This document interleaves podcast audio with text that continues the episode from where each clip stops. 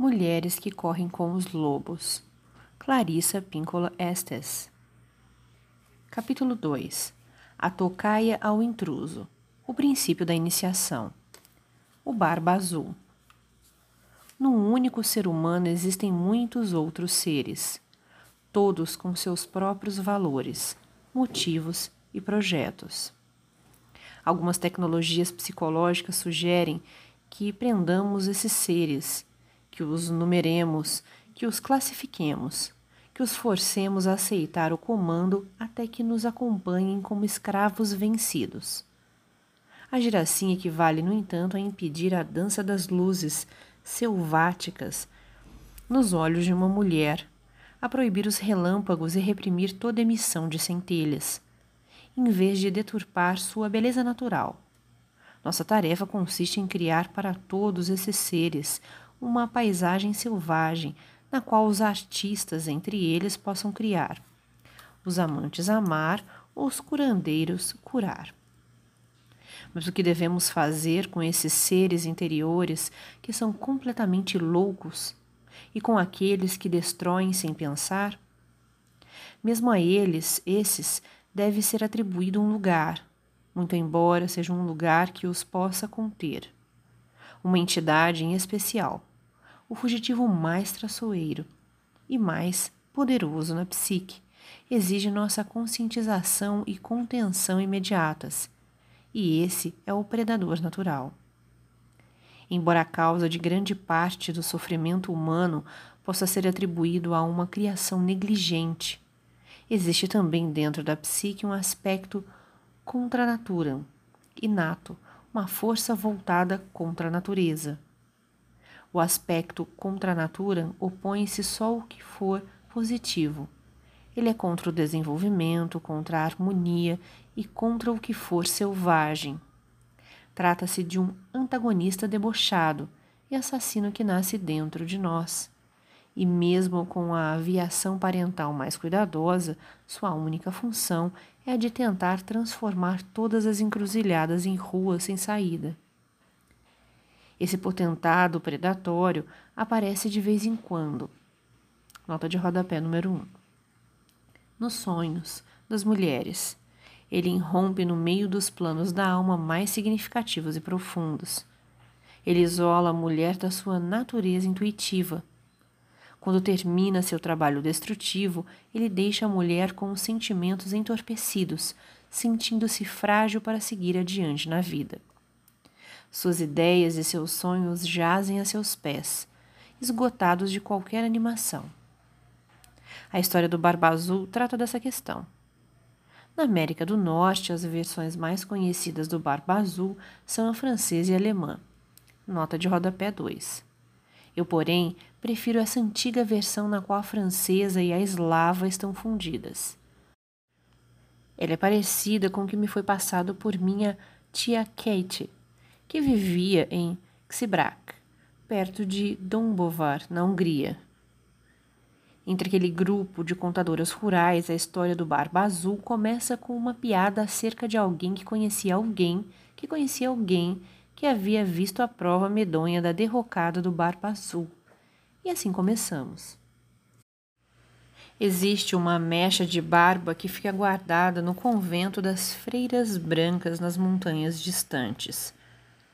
Como chegou até o convento, ninguém sabe. Uns dizem que foram as freiras que enterraram o que sobrou do seu corpo, já que ninguém mais se dispunha nele tocar. Desconhece-se o motivo pelo qual as freiras iriam guardar uma relíquia dessa natureza, mas é verdade. Uma amiga de uma amiga minha viu com seus próprios olhos. Ela diz que a barba é azul, da cor do índigo, para ser exata. É tão azul quanto o gelo escuro no lago, tão azul quanto a sombra de um buraco à noite. Essa barba pertenceu um dia a alguém de quem se dizia ser um mágico fracassado, um homem gigantesco com uma queda pelas mulheres, um homem conhecido pelo nome de Barba Azul. Dizia-se que ele cortejava três irmãs ao mesmo tempo. As moças tinham, porém, pavor de sua barba com aquele estranho reflexo azul, e por isso se escondiam quando ele chamava. Num esforço para convencê-las da sua cordialidade, ele as convidou para um passeio na floresta. Chegou conduzindo cavalos enfeitados com sinos e fitas cor de carmim. Acomodou as irmãs e a mãe nos cavalos e partiram a meio galope floresta dentro. Lá passaram um dia maravilhoso cavalgando e seus cães corriam a seu lado e à sua frente. Mais tarde pararam debaixo de uma árvore gigantesca e o Barba Azul as regalou com histórias e lhe serviu guloseimas. Bem, talvez esse Barba Azul não seja um homem tão mau assim, começaram a pensar as irmãs. Voltaram para casa tagarelando sobre, sobre como o dia havia sido interessante e como haviam se divertido. Mesmo assim, as suspeitas e temores das duas irmãs mais velhas voltaram, e elas juraram que não veriam Barba Azul de novo. A irmã mais nova, no entanto, achou que se um homem podia ser tão encantador, talvez ele não fosse tão mau. Quanto mais ela falava consigo mesma, menos assustador ele lhe parecia, e sua barba também parecia ser menos azul. Portanto, quando Barba Azul pediu sua mão em casamento, ela aceitou. Ela havia refletido muito sobre a sua proposta e concluído que ia se casar com um homem muito distinto. Foi assim que se casaram, e em seguida partiram para seu castelo no bosque. Vou precisar viajar por um tempo, disse ele um dia à mulher. Convide sua família para vir aqui se quiser. Você pode cavalgar nos bosques, mandar os cozinheiros prepararem um banquete. Pode fazer o que quiser qualquer desejo que seu coração tenha. Para você ver, tome minhas chaves. Pode abrir toda e qualquer porta das dispensas, dos cofres, qualquer porta do castelo. Mas essa chavinha aqui tem no alto dos arabescos você não deve usar. Está bem, vou fazer o que você pediu. Parece que está tudo certo. Portanto, pode ir, meu querido. Não se preocupe, volte logo. E assim ele partiu e ela ficou. Suas irmãs vieram visitá-la e elas sentiam, como todo mundo, muita curiosidade a respeito das instruções do dono da casa, quanto ao que deveria ser feito enquanto ele estivesse fora. A jovem esposa falou alegremente. Ele disse que podemos fazer o que quisermos e entrar em qualquer aposento que desejarmos, com exceção de um. Só que eu não sei qual é esse aposento. Só tem uma chave e não sei que porta ela abre. As irmãs resolveram fazer um jogo para ver que chave servia em que porta. O castelo tinha três andares, com cem portas em cada ala. E como havia muitas chaves no chaveiro, elas iam de porta em porta, divertindo-se imensamente ao abrir cada uma delas. Atrás de uma porta havia uma despensa para mantimentos, atrás de outra, um depósito de dinheiro, Todos os tipos de bem estavam atrás das portas e tudo parecia maravilhoso o tempo todo.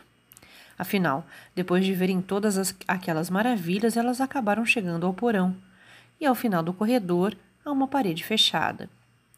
Ficaram intrigadas com a última chave, a que tinha o pequeno arabesco. Talvez essa chave não sirva para abrir nada. Enquanto diziam isso, ouviram um ruído estranho. Err. Deram uma espiada na esquina do corredor e que surpresa! Havia uma pequena porta que acabara, acabava de se fechar. Quando tentaram abri-la, ela estava trancada. Irmã, irmã, traga sua chave! gritou uma delas. Sem dúvida é essa a porta para aquela chavinha misteriosa. Sem pestanejar, uma das irmãs pôs a chave na fechadura e a girou. O trinco rangeu e a porta abriu-se, mas lá dentro estava tão escuro que nada se via. Irmã, irmã, traga uma vela. Uma vela foi acesa e mantida no alto um pouco para dentro do aposento. E as três irmãs gritaram ao mesmo tempo, porque no quarto havia uma enorme poça de sangue. Ossos humanos enegrecidos estavam jogados por toda parte, e crânios estavam empilhados nos cantos como pirâmides de maçãs. Elas fecharam a porta com violência, arrancaram a chave da fechadura e se apoiaram uma nas outras arquejantes, com o peito, o peito arfando. Meu Deus, meu Deus! A esposa olhou para a chave e viu que ela estava manchada de sangue. Horrorizado, usou a saia para limpá-la, mas o sangue prevaleceu. Oh, não! exclamou. Cada uma das irmãs apanhou a chave minúscula nas mãos e tentou fazer com que voltasse ao que era antes, mas o sangue não saía. A esposa escondeu a chavinha no bolso e correu para a cozinha. Quando lá chegou, seu vestido branco estava manchado de vermelho do bolso até a bainha, pois a chave vertia lentamente lágrimas de sangue vermelho escuro. Rápido, rápido, dê-me um esfregão de crina, ordenou ela à cozinheira. Esfregou a chave com vigor, mas nada conseguia deter seu sangramento. Da chave minúscula transpirava uma gota após a outra de sangue vermelho. Ela levou a chave para fora, tirou cinzas do fogão a lenha, cobriu a chave de cinzas e esfregou mais. Colocou-a no calor do fogo para cauterizá-la. Pôs teia de aranha nela para estancar o fluxo, mas nada conseguia deter as lágrimas de sangue. Ai, o que eu vou fazer? lamentou-se ela. Já sei, vou guardar a chave. Vou colocá-la no guarda-roupa e fechar a porta. Isso é um pesadelo. Tudo vai dar certo. E foi o que fez. O marido chegou de volta exatamente na manhã do dia seguinte e entrou no castelo já procurando pela esposa. E então, como foram as coisas enquanto eu estive fora? Tudo correu bem, senhor. Como estão minhas dispensas? trovejou o marido. Muito bem, senhor. E como estão meus depósitos de dinheiro? rosnou ele. Os depósitos de dinheiro também estão bem, senhor. Então tudo está certo, esposa? É, tudo está certo. Bem, sussurrou ele, então é melhor devolver minhas chaves. Com um relancear de olhos, ele percebeu a falta de uma chave. Onde está a menorzinha? Eu, eu a perdi. É, eu a perdi, estava passeando a cavalo, o chaveiro caiu e eu devo ter perdido a chave. E o que você fez com ela, mulher? Não, não me lembro. Não minta para mim. Diga-me o que você fez com aquela chave. Ele tocou seu rosto como se fosse lhe fazer o carinho, mas em vez disso a segurou pelos cabelos. Sua traidora, rosnou jogando-a no chão. Você entrou naquele quarto, não entrou? Ele abriu o guarda-roupa. Com brutalidade, a pequena chave na prateleira de cima havia sangrado, manchado de vermelho todos os belos vestidos de seda que estavam pendurados. Chegou sua vez, minha querida, berrou ele, arrastando-a pelo corredor e pelo porão adentro, até pararem diante da terrível porta. O Barba Azul apenas olhou para a porta com seus olhos enfurecidos, e ela se abriu para ele. Ali jaziam os esqueletos de todas as suas esposas anteriores. Vai ser agora, rugiu ele, mas ela se agarrou ao batente da porta sem largar, implorando por clemência. Por favor, permita que eu me acalme e me prepare para a morte. Conceda-me quinze minutos antes de me tirar a vida, para que eu possa me reconciliar com Deus. Está bem, rosnou ele. Você tem seus quinze minutos, mas prepare-se. A esposa correu escada acima até seus aposentos e determinou que suas irmãs fossem para as muralhas do castelo. Ajoelhou-se para rezar, mas em vez de rezar, gritou para as irmãs: Irmãs, irmãs, vocês estão vendo a chegada dos nossos irmãos? Não vemos nada, nada na planície nua. A cada instante ela gritava para as muralhas: Irmãs, irmãs, estão vendo nossos irmãos chegando? Vemos um redemoinho, talvez um redemoinho de areia bem longe. Enquanto isso, Barba Azul esbravejava para que sua esposa descesse até o porão para ser decapitada. Irmãs, irmãs, estão vendo nossos irmãos chegando? gritou ela mais uma vez. O Barba Azul berrou novamente pela esposa e veio subindo a escada de pedra com passos pesados. Estamos, estamos vendo nossos irmãos, exclamaram as irmãs. Eles estão aqui e acabaram de entrar no castelo. O Barba Azul vinha pelo corredor na direção dos aposentos da esposa. Vim apanhá-lo, gritou ele. Suas passadas eram pesadas. As pedras no piso se soltavam. A areia da argamassa caía esfarinhada no chão. No instante que o Barba Azul entrou nos aposentos com as mãos esticadas para agarrá-la, seus irmãos chega chegaram galopando pelo corredor do castelo, ainda montados, entrando assim no quarto. Ali eles encurralaram o Barba Azul, fazendo com que saísse até a balaustrada. E ali mesmo, com suas espadas, avançaram contra ele, golpeando e cortando, fustigando e retalhando até derrubá-lo ao chão, matando-o afinal e deixando para os abutres o que sobrou dele. O predador natural da psique.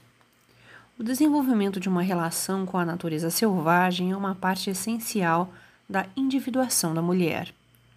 Para que isso possa se realizar, a mulher precisa penetrar nas trevas, mas ao mesmo tempo não pode cair irreparavelmente numa armadilha.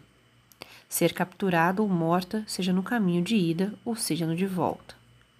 A história do Barba Azul fala desse carcereiro, o homem sinistro que habita a psique de todas as mulheres, o predador inato.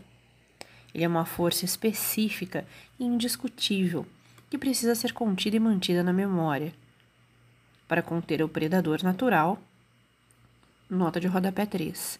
Da psique, é necessário que as mulheres permaneçam de posse de todos os seus poderes instintivos.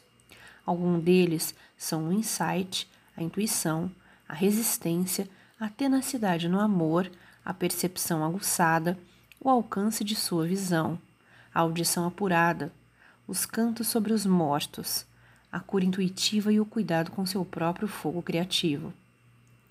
Na interpretação psicológica, recorremos a todos os aspectos do conto de fadas para nos ajudar a representar o drama interno à psique de uma única mulher. O Barba Azul simboliza um complexo profundamente recluso que fica espreitando às margens da vida da mulher, observando à espera de uma oportunidade para atacar. Embora ele possa se apresentar simbolicamente de modo semelhante ou diferente nas psiques masculinas, ele é um inimigo ancestral e contemporâneo de dois sexos.